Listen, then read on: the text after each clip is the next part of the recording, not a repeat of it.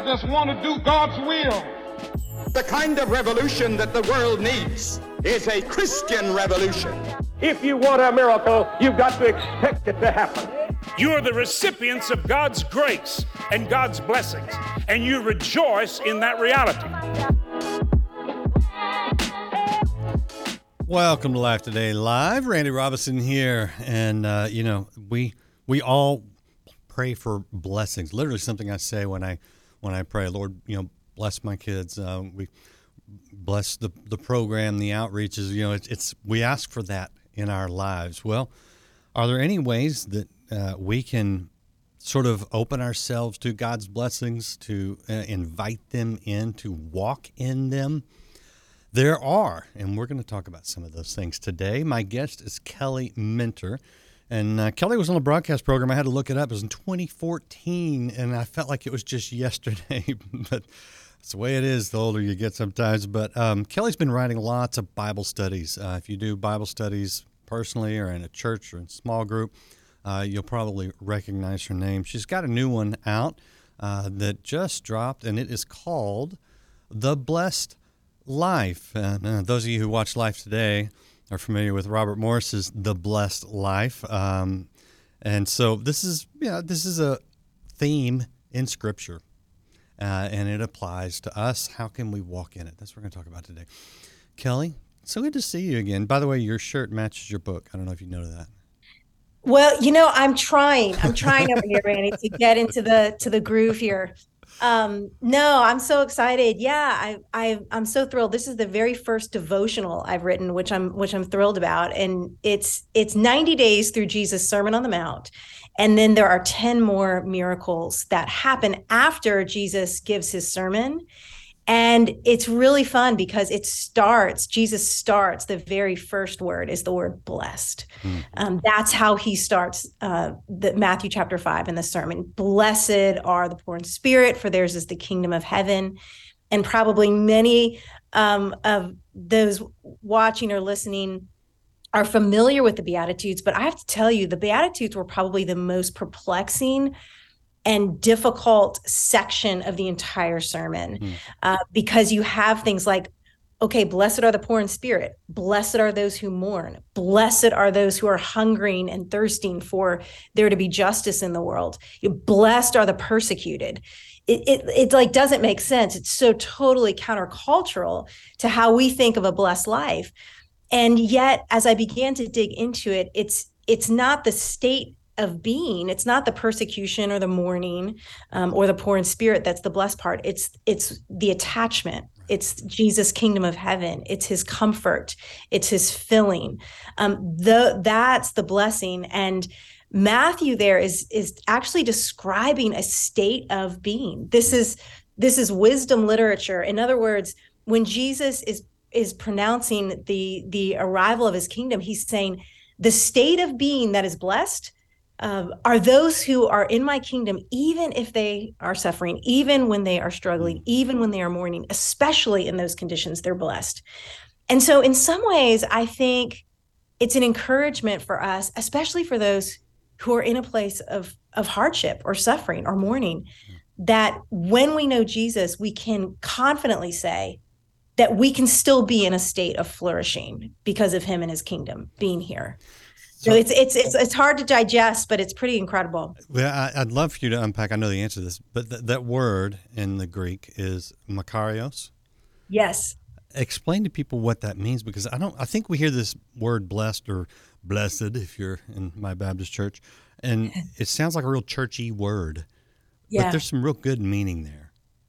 Yes, so it means, so Macarius means happy, it means flourishing, it means fortunate. It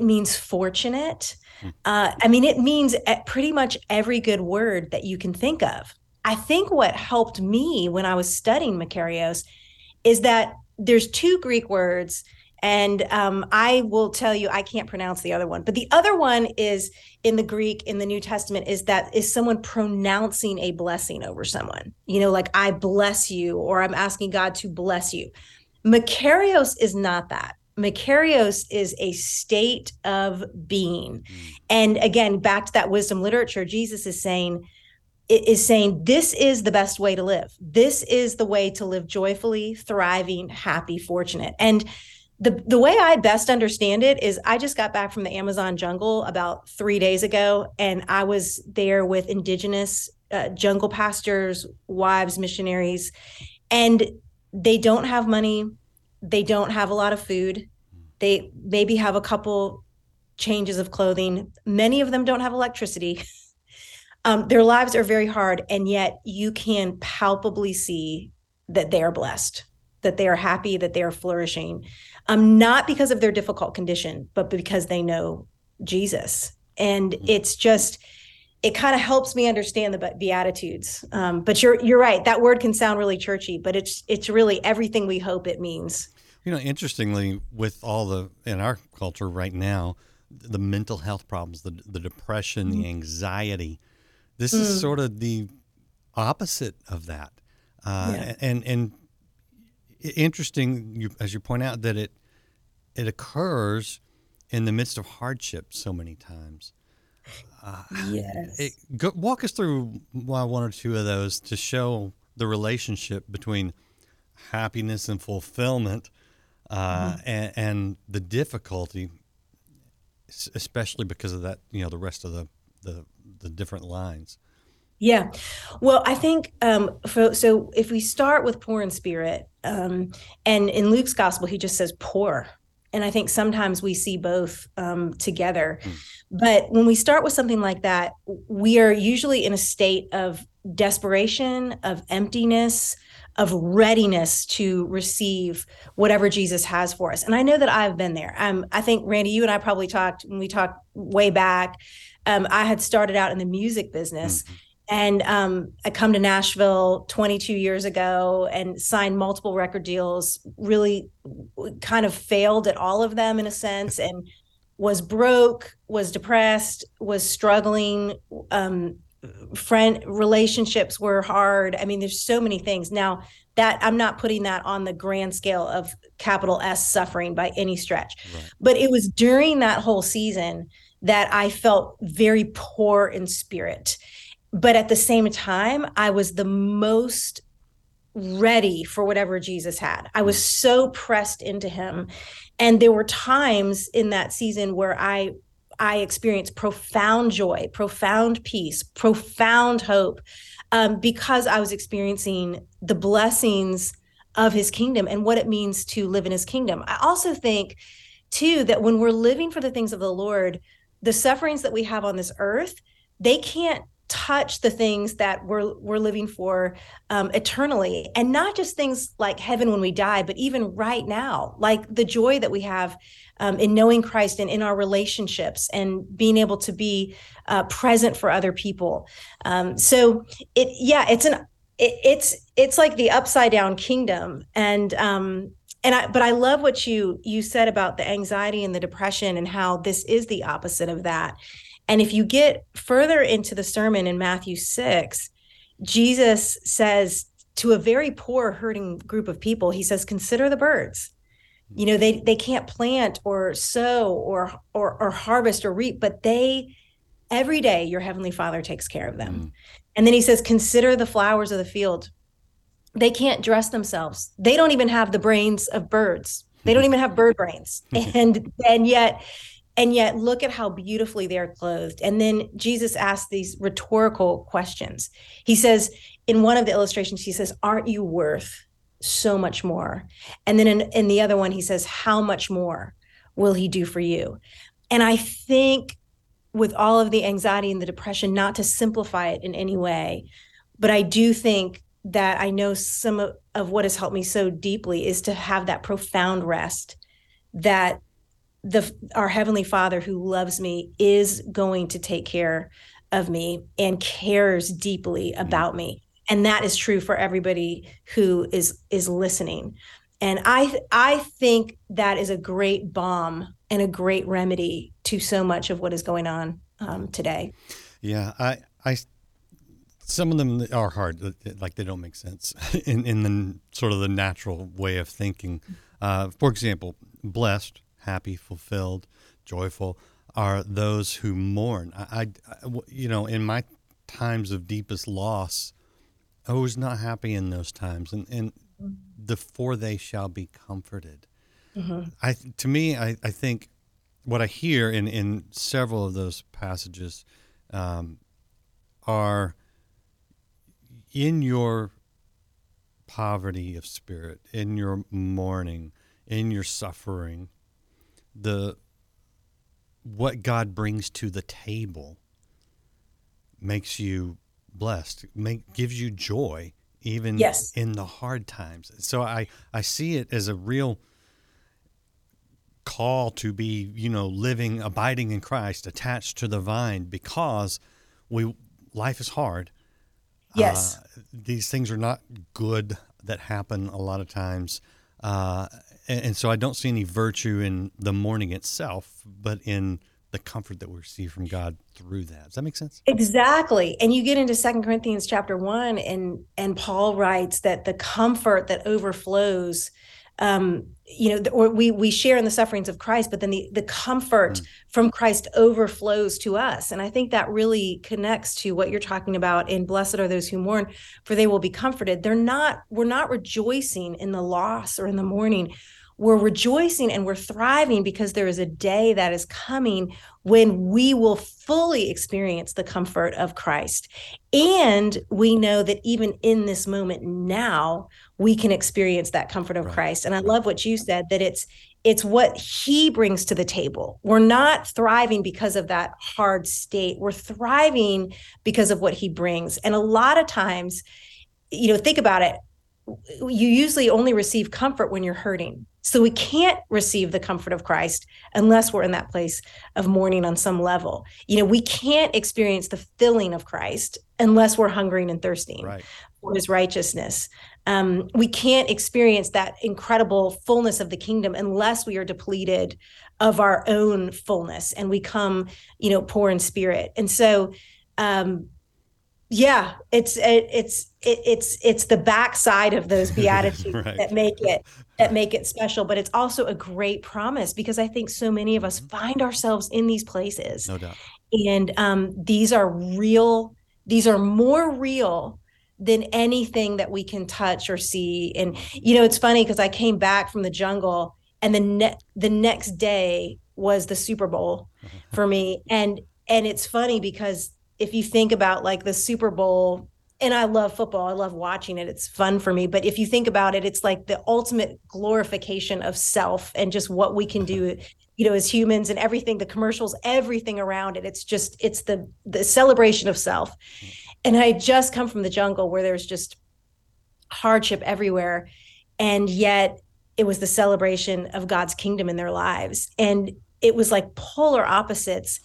And yet I could truly see that it was those men and women that I had just been with in the jungle that were the truly thriving, fortunate, blessed ones. Yeah, interesting. I like that both quarterbacks, Jalen Hurts and Pat Mahomes, are just solid Christians. I mean, they both give God the glory. So that was kind of cool. But So fun. No. And that's what I say. I mean, I love football. It's just, the whole thing around it that was just. Oh gosh. Yeah. Well, yeah, it's money, it's power, it's, it's a lot of things, but yeah. Let's not even talk about the halftime show. I was like, can we please change the channel? So, okay. Explain why you keep talking about the jungle. What do you do there? So I work with an organization called Justice and Mercy International, and we do a few things there, but our chief thing is we work with these jungle pastors and their wives who serve in total obscurity in the middle of the jungle. Wow. And they serve the people on the river, which those people are called jibarriños, and it's river people, and there are hundreds of thousands of villages that sit along the Amazon River. So we get on a boat and we go down the river and we meet with these men and women, and I talk about them a lot because they have helped me understand what the blessed life is, and they have impacted my understanding of Scripture a lot, especially Jesus' sermon and those 10 miracles that follow in Matthew's gospel, because I feel like the people that I'm with there are the most like the original audience that Jesus was speaking to.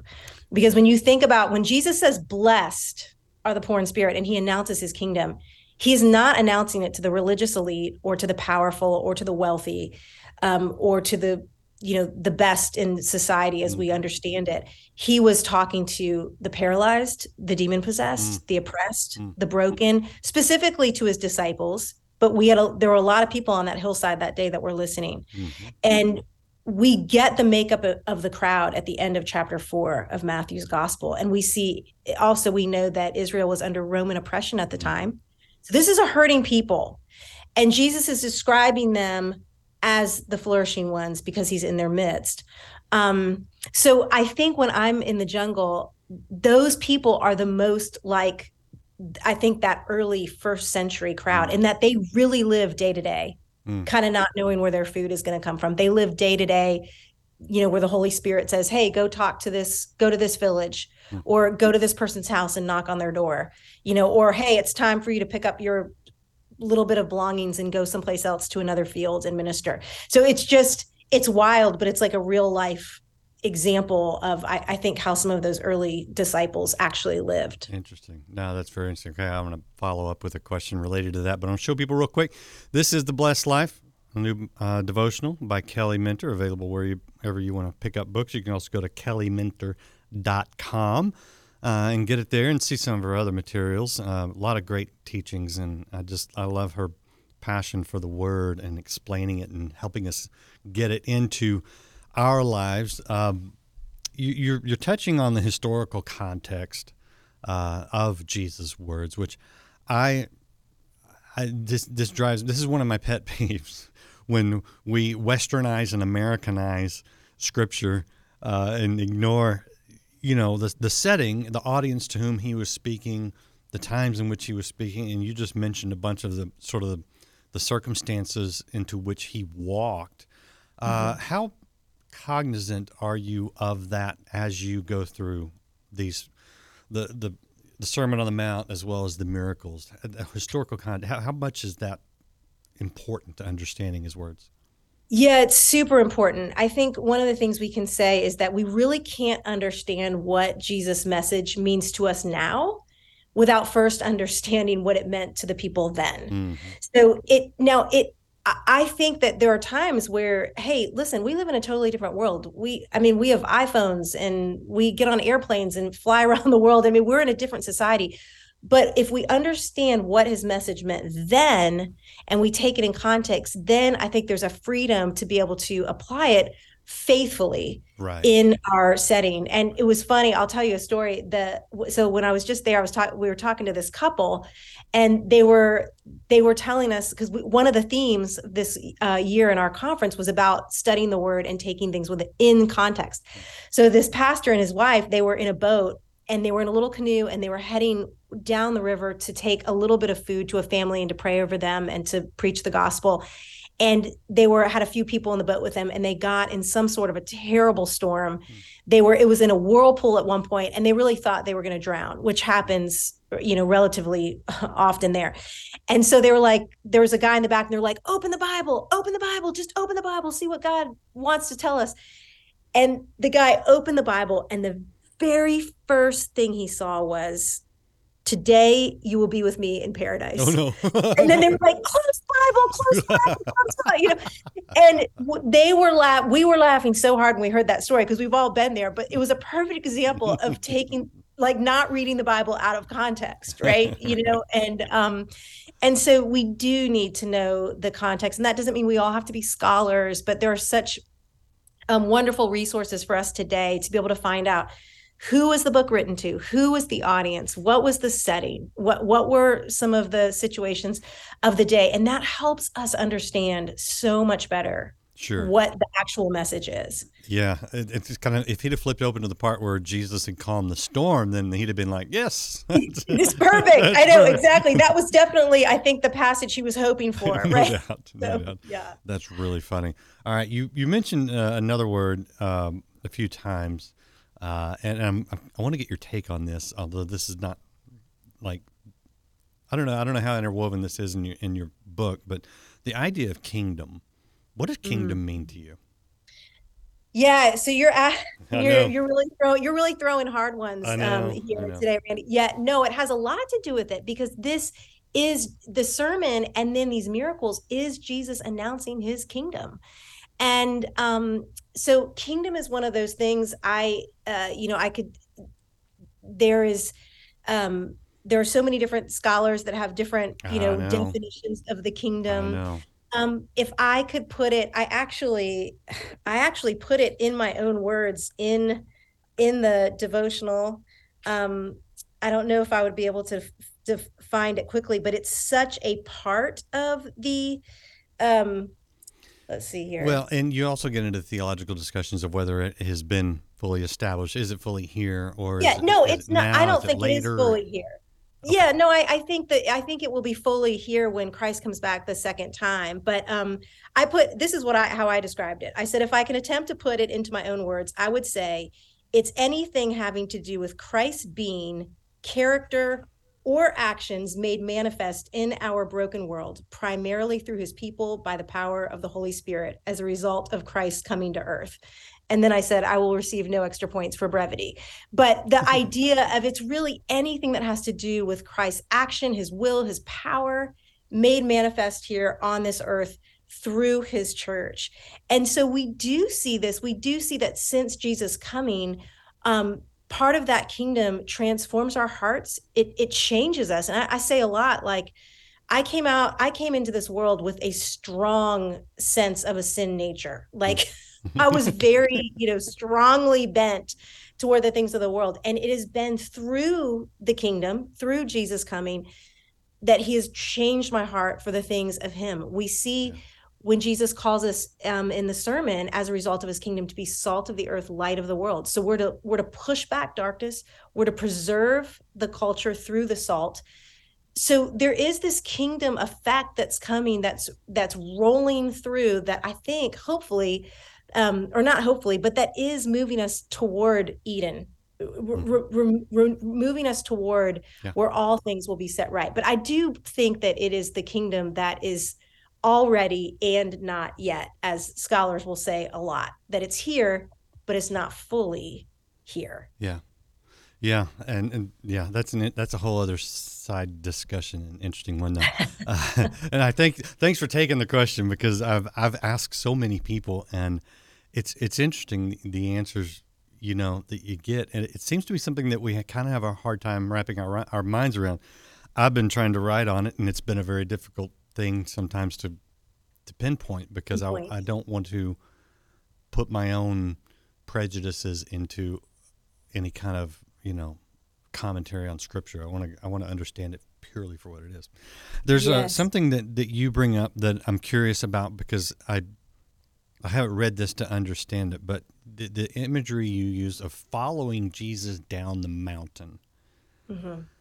That was in the notes from the publisher, and I'm like, okay, what does that mean? I'm curious, what does that mean? Yes. So at the end so in Matthew chapter 7, the Sermon on the Mount ends, and at the very top of chapter 8, verse 1, it says that Jesus came down from the mountain. So in other words, you get this picture that the people are up on the mountain receiving his teachings. Mm-hmm. Then they follow him down the mountain. And what happens when he gets down the mountain? Immediately a leper comes to him. So a physical outcast who needs healing. Then a Roman centurion comes to him because of his servant is sick. So now you have an ethnic outcast, a Gentile coming to him. Hmm. Then he goes and he heals Peter's mother-in-law. So now you have a gender outcast in a sense, because you wouldn't see rabbis going in and healing women. Then you get into the storm, and he stills the storm. You get to the Gadarenes, where you're in a Gentile region, and he casts out the demons into the swine. Then you get to, he goes back across the lake and he heals the paralytic. And you go on and on through these 10 miracles. At the end of chapter 9, after he goes through all of these encounters, he turns to his disciples and he says, go out into the harvest field and begin to be part of the harvest field. Pray that the Lord of the harvest will send out laborers into his harvest field. In other words, Jesus is saying, okay, disciples, you followed me down the mountain. You heard my teaching. Now you followed me down the mountain. You've been putting it into practice. And now I am handing this mission to you. And he has handed this mission to us. So that idea of coming off the mountain with him is, there's that wonderful place where we get to sit maybe on a Sunday morning, maybe at a retreat, maybe on vacation, where we get to sit on top of the mountain and just listen to Jesus' teaching.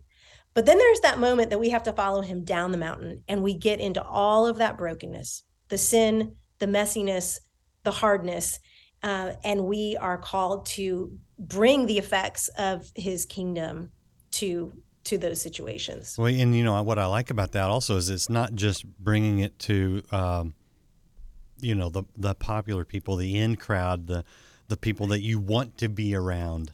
Yes. It's bringing it to the whole world. Yes. And especially those who are considered marginalized. Yes. Not yes. the successful ones, not the popular ones. I like that. That's really cool. Exactly. How much fun was this for you to write? It was a lot of fun for me because I don't know if you can relate to this, Randy, but, you know, growing up in a Christian home, a pastor's family, mm-hmm. There's a lot of scripture passages that you're around and that you listen to or know.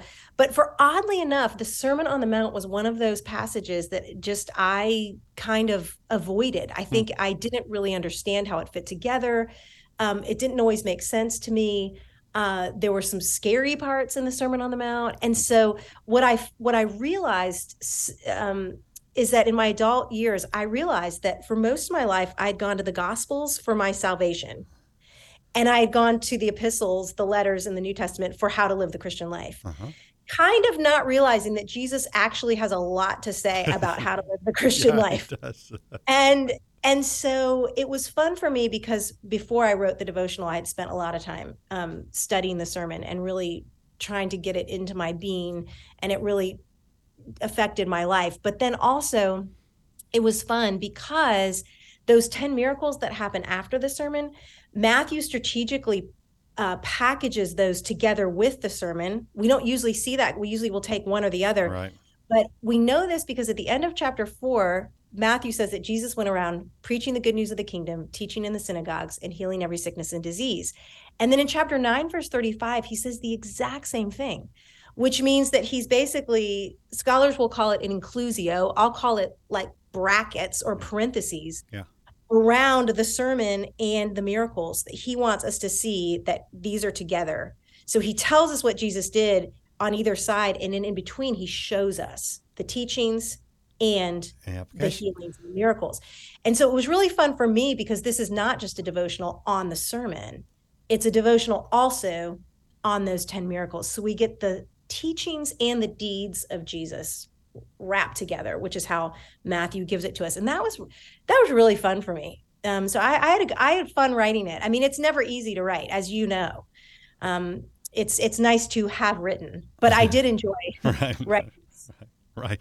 Okay. You know, that's interesting. That parallels a little bit the wise man who builds his house on a rock, right? It's come and hear and then do.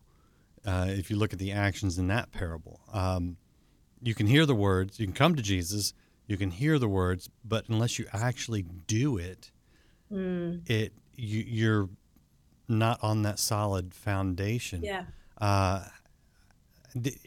So you talk about studying this in a new way as an adult, and it changed your life. Did it affect your doing? Did it affect how you interact with people, how you prioritize things?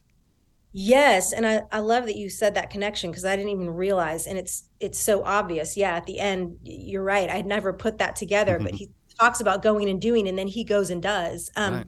Yes. It's given me a huge, it definitely has given me a huge understanding for the outcast. Matthew, he doesn't write chronologically. He grabs three outcasts and puts them together right at the top because he wants us to see that Jesus is for the outsider. Yeah. So that's affected me. Treasure in heaven. He says, store up treasure in heaven, not here on earth. So it's drastically affected my finances, what I do with my money.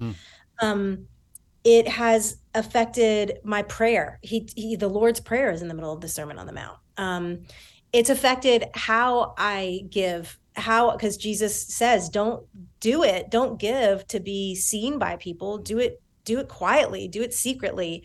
So only your heavenly Father knows. I mean, it's affected my understanding of being salt and light in this world. Yeah.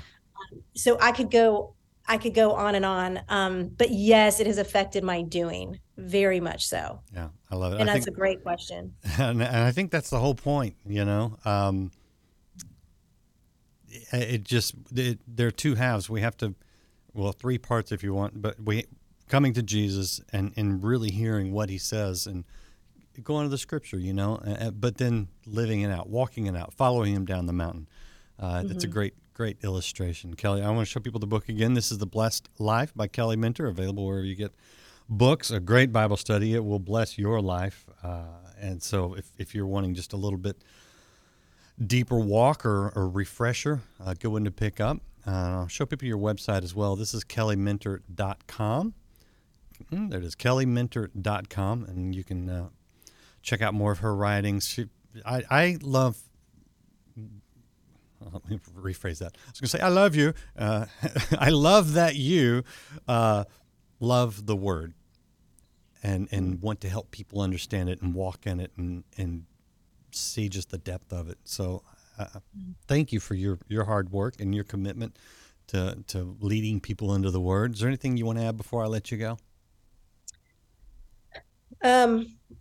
I don't think so. No, I don't think so. We got in there today, which is great, but it's truly, it's my honor. I love it. The word of God has, I don't say this lightly. It has completely changed my life. Mm-hmm. And it's just completely changed my life from helping me with depression and to with my priorities, it just everything about it. And so I get excited to talk about it. Oh, good. And I'm excited for you to go a little deeper with it. So check that out. Thank you for being with me. If you want to bless somebody, you can hit the share button. And if you haven't subscribed, follow, or like, depending on where you're watching this. In fact, I would do it across all the platforms because they don't always show you when these interviews pop up. But I'm going to bring you more guests like Kelly that will bless you, lead you into the word, explain some things, maybe challenge you. But help you grow. That's what we're here to do. So come back. Appreciate you being here today. We'll see you again next time here on Life Today Live. He has given us the will to choose to come, to choose to bend our necks, and to choose to learn. It is always possible to do the will of God. Nobody can prevent you from doing the will of God.